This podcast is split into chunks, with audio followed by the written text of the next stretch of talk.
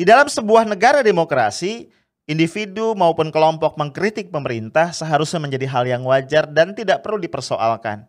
Sangat disayangkan ketika orang-orang yang kritis kemudian mendapatkan cap kadrun anti NKRI atau radikal. Tanggal 7 Mei 2021 yang lalu, beberapa tokoh berkumpul di Serpong untuk menyampaikan apa yang mereka pikirkan dan rasakan tentang jalannya kehidupan bernegara. Ada Riza Ramli, ekonom senior, Jenderal TNI Purnawirawan Gatot Nurmantio, Panglima TNI 2015-2017, dan Lanyala Mahmud Mataliti, Ketua DPD RI. Kita akan melihat apa yang mereka lakukan dalam hari-hari ke depan.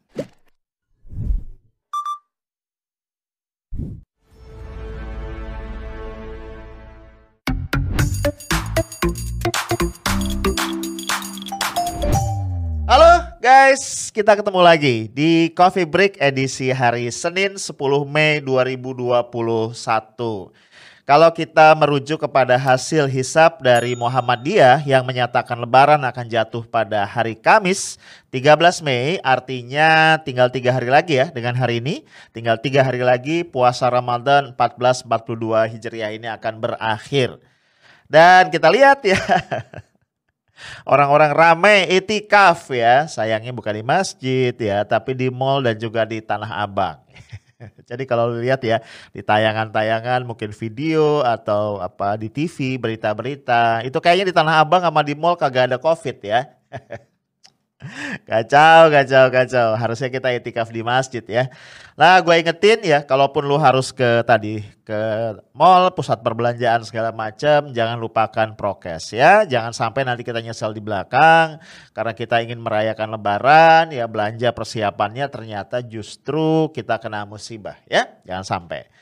Oke, bro, sambil nunggu buka ya ngabuburit, kita ngobrol-ngobrol santai aja ya.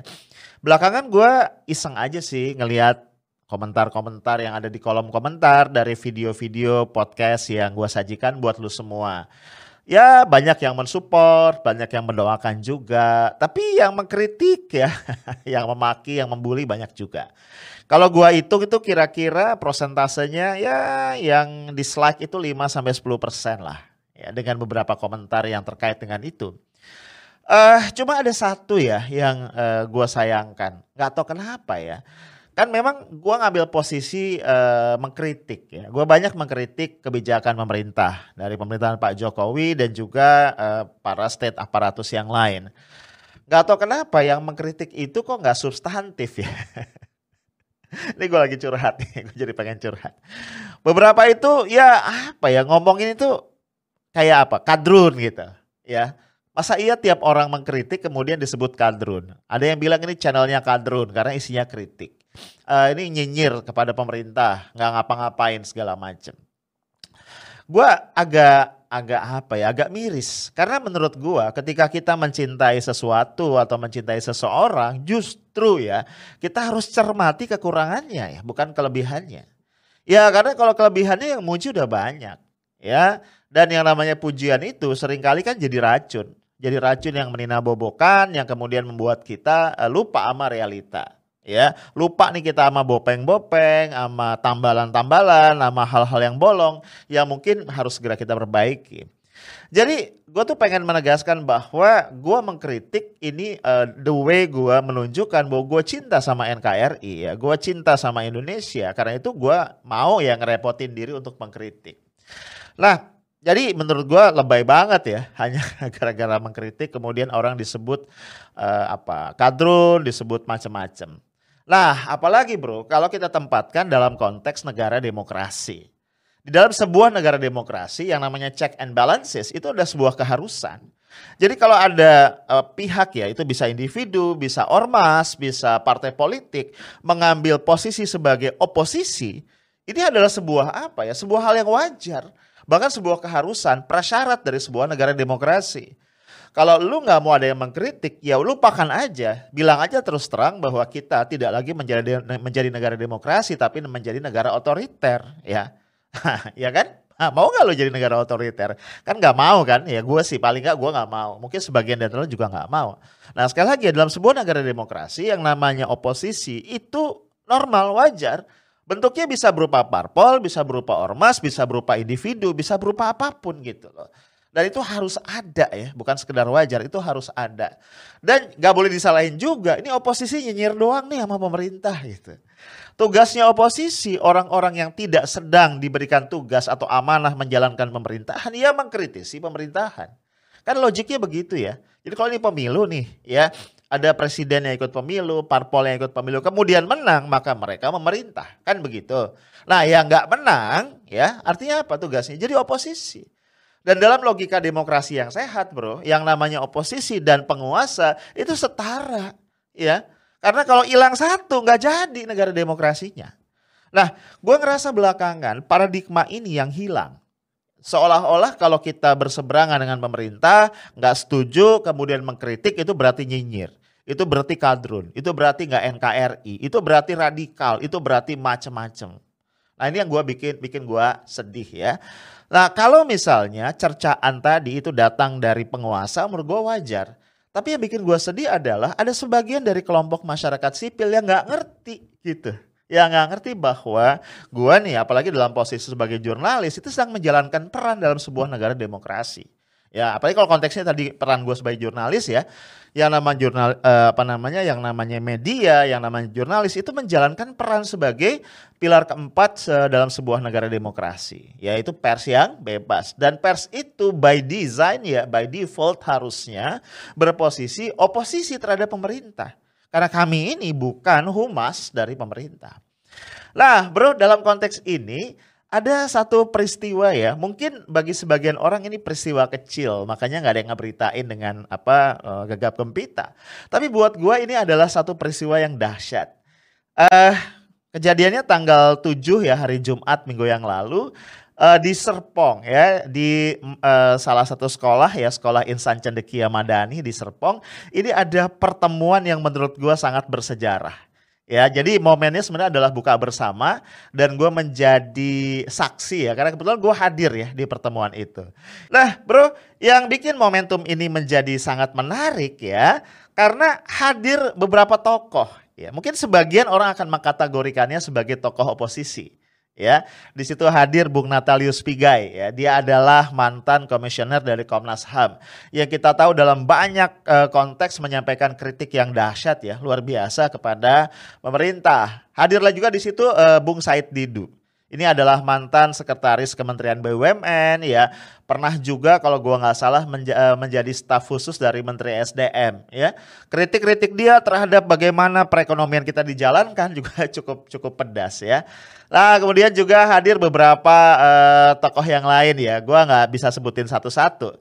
Tapi yang paling uh, menjadi catatan dan sorotan adalah hadir dua orang tokoh yang selama ini memang dikenal sebagai tokoh oposisi. Yang pertama dari sipil, yang kedua adalah dari militer. Yang gue sebut dari sipil adalah Bang Riza Ramli ya. Berkali-kali ya gue interview Bang Riza Ramli di podcast ini Uh, selama ini kita kenal uh, Bang Rizal Ramli ini banyak banget mengkritisi kebijakan ekonomi uh, khususnya yang diambil oleh Menteri Keuangan Sri Mulyani Indrawati. Ya, Rizal Ramli ini yang memperkenalkan istilah uh, Menteri Keuangan terbalik. Ya. Jadi Sri Mulyani yang dua kali loh 2018 2020 ya itu mendapat gelar sebagai Menteri Keuangan terbaik di Asia Timur dan juga Pasifik ya oleh Rizal Ramli justru disebut sebagai Menteri Keuangan terbalik. Sebabnya simpel banget ya.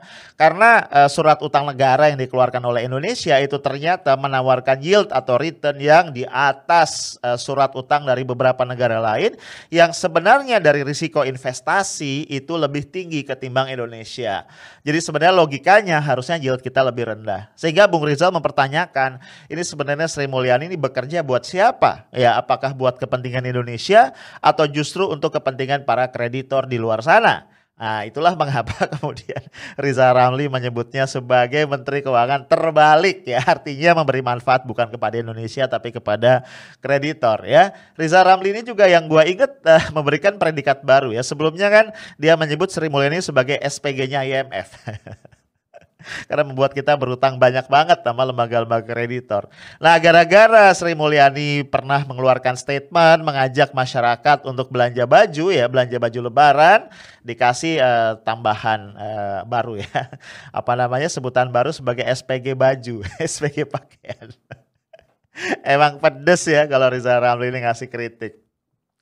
Satu lagi adalah sosok yang juga sudah beberapa kali gue interview ya hadir sebagai tamu di kanal podcast ini yaitu Jenderal TNI Purnawirawan Gatot Nurmantio Panglima TNI 2015-2017 ya. Dua tokoh ini membuat uh, suasana pertemuan tadi itu jadi hangat ya karena gagasan-gagasan yang mereka sampaikan.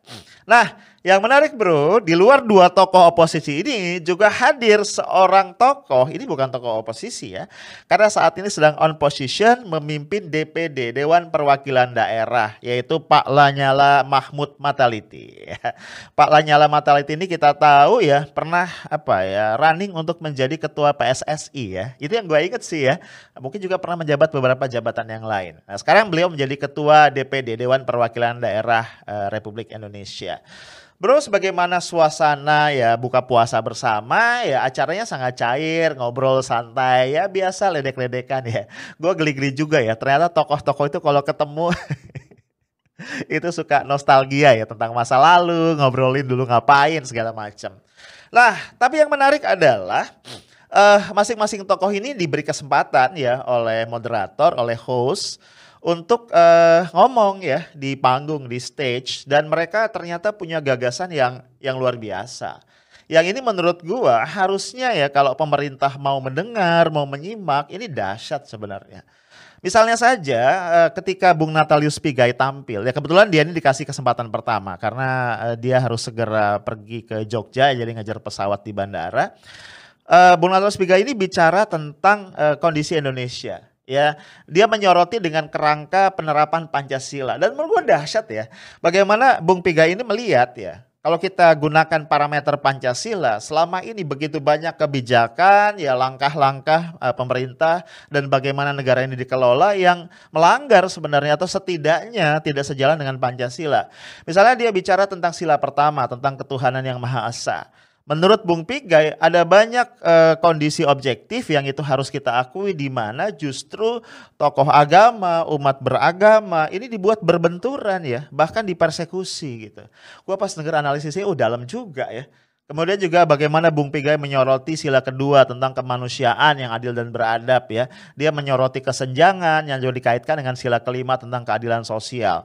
Yang juga menarik ketika Bung Pigai menyoroti sila ketiga persatuan Indonesia uh, Pigai menyoroti dengan tajam masalah keterbelahan masyarakat yang terjadi beberapa tahun terakhir yang justru tampaknya justru dipelihara ya. Yang dipelihara atau dipertahankan dan kemudian ada yang mengambil keuntungan dari situ. Nah itu Bung Pigai. Uh, yang gue ingat uh, yang tampil juga di atas stage itu adalah uh, Bung Said Didu. Ya, seperti biasa, ya Diu mengkritisi bagaimana perekonomian kita dikelola. Gue inget banget ya, Bung Saididu mengkritisi satu hal yaitu persoalan ekonomi kita yang sebenarnya berjalan itu sudah menggunakan ventilator. Jadi lu bayangin ya, orang yang sudah susah bernapas nih dengan normal, ya itu dibantu dengan ventilator. Dan kata Bung Saididu, ventilatornya itu adalah Bank Indonesia. Ya, artinya karena keuangan kita sudah seret, penerimaan negara itu sudah berat, akhirnya pemerintah mencoba mendanai ya semua apa namanya pengeluaran itu dengan hutang ya. Caranya apa? Menerbitkan surat utang negara. Kalau dulu Bank Indonesia tidak diperkenankan untuk membeli surat utang negara itu di pasar primer, harus di pasar sekunder, sekarang boleh. Dan itu sudah ratusan triliun ya. Technically artinya Bank Indonesia sudah mencetak uang untuk membeli uh, surat utang negara tadi.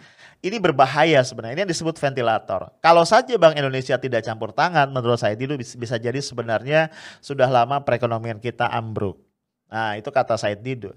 Nah yang juga uh, menarik perhatian gue adalah ketika Bung Riza Ramli tampil ke stage ya.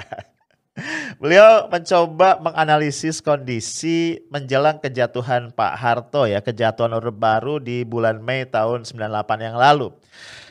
Uh, Riza Ramli menggambarkan bagaimana sebenarnya uh, ketika itu kan baru saja sidang umum MPR ya di bulan Maret kalau gua nggak salah itu memilih uh, kembali uh, Pak Harto ya 100% loh ya aklamasi begitu.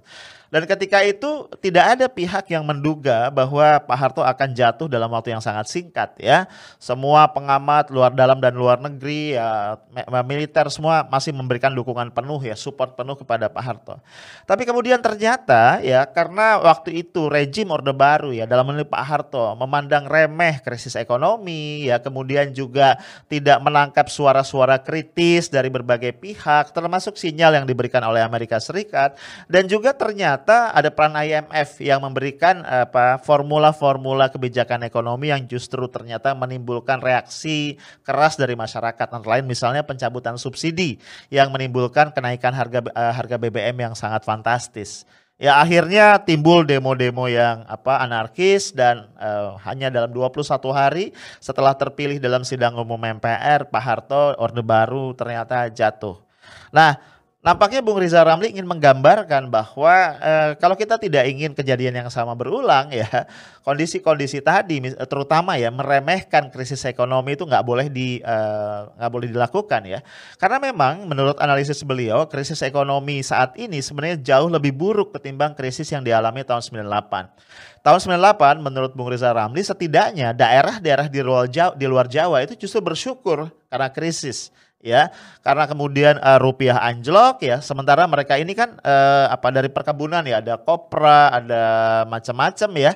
Uh, apa aja tuh ya perkebunannya. Macam-macam lah komoditasnya. Dan semua ini harganya jadi naik ya dalam rupiah.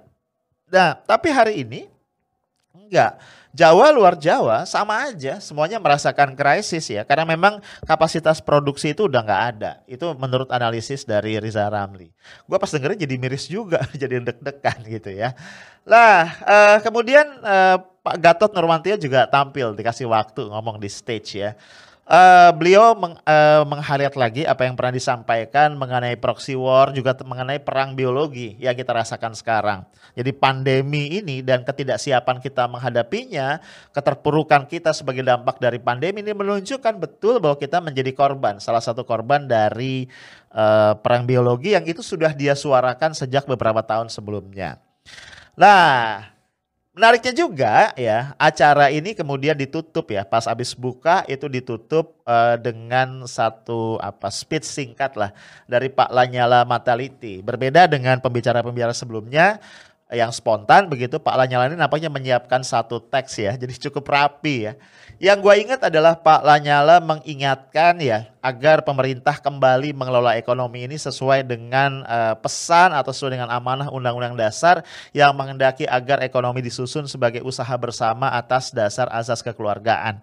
Nah, kita bisa paham ya, karena memang uh, fakta hari ini, terutama setelah Undang-Undang Minerba, kemudian Omnibus Law, Undang-Undang Cipta Kerja, dan beberapa yang lain, perekonomian kita ini sangat heavy kepada investor, sangat heavy, heavy kepada pemodal, yang dimanjakan, diberikan begitu banyak fasilitas, sementara buruh ya dan komponen-komponen lain dari masyarakat itu menjadi korban. Dan jangan heran, Akhirnya yang kita rasakan adalah ketimpangan yang uh, kian membesar dari waktu ke waktu. Nah bro, uh, yang menarik adalah bagaimana kita melihat ya pertemuan ini. Ya mungkin beberapa orang ya yang, yang berada di sisi pemerintah ini akan nyinyir. Wah ini apa nih gitu ya. Mungkin dianggap apalah makar atau apalah serupa dengan itu ya. Tapi menurut gua sekali lagi sebagai sebuah negara demokrasi wajar banget ya Ya, ada ada upaya untuk ketemu dari orang-orang yang melihat ada persoalan bahwa bangsa ini tidak berjalan dengan baik-baik saja. Dan mereka menyuarakan itu, mencoba memformulasikan apa yang sedang terjadi dan menyampaikan apa yang mereka pikirkan dan mereka rasakan. Ya bahwa itu punya nuansa politik of course ya karena bagaimanapun yang berkumpul adalah para tokoh politik. Jadi menurut gua, uh, gua nggak akan heran ya kalau kemudian ini akan bergulir ya menjadi sebuah kekuatan yang mendorong perubahan. Karena bagaimanapun gua yakin rakyat banyak di bawah sebenarnya sangat mengharapkan ya adanya sebuah percepatan menuju perubahan ke arah yang lebih baik. Ya karena tadi menurut gua mereka yang ada di bawah ini sebenarnya merasakan betul ya satu tekanan ekonomi yang dahsyat ditambah lagi tadi satu kebuntuan ya dalam politik dan juga di dalam uh, hubungan sosial. Ya lu bayangin aja belakangan ini ya uh, yang namanya cebong versus kadrun ya tadi perpecahan itu dahsyat luar biasa dan selalu ya yang gua bikin kesel itu adalah yang disalahin adalah karena oposisi nyinyir. ya kok nggak ada upaya serius dan sungguh-sungguh untuk mengevaluasi kayak apa sih sebenarnya kebijakan pemerintah. Nah, jadi menurut gua kalau kemudian besok-besok kita mendengar bahwa poros Serpong ini akan menjadi satu apa? Satu gerakan yang serius untuk e, menyuarakan kebenaran, untuk menyuarakan eh, hal-hal yang kritis terhadap pemerintah, menurut gua ya hal yang wajar. Karena again kita sebuah negara demokrasi ya. Jadi ini nggak ada hubungan sama kadrun atau cebong, ini hubungannya dengan cara yang kita masing-masing pilih untuk mencintai Indonesia. Ah, itu aja dari gua. Tough, smart, and professional. Assalamualaikum warahmatullahi wabarakatuh.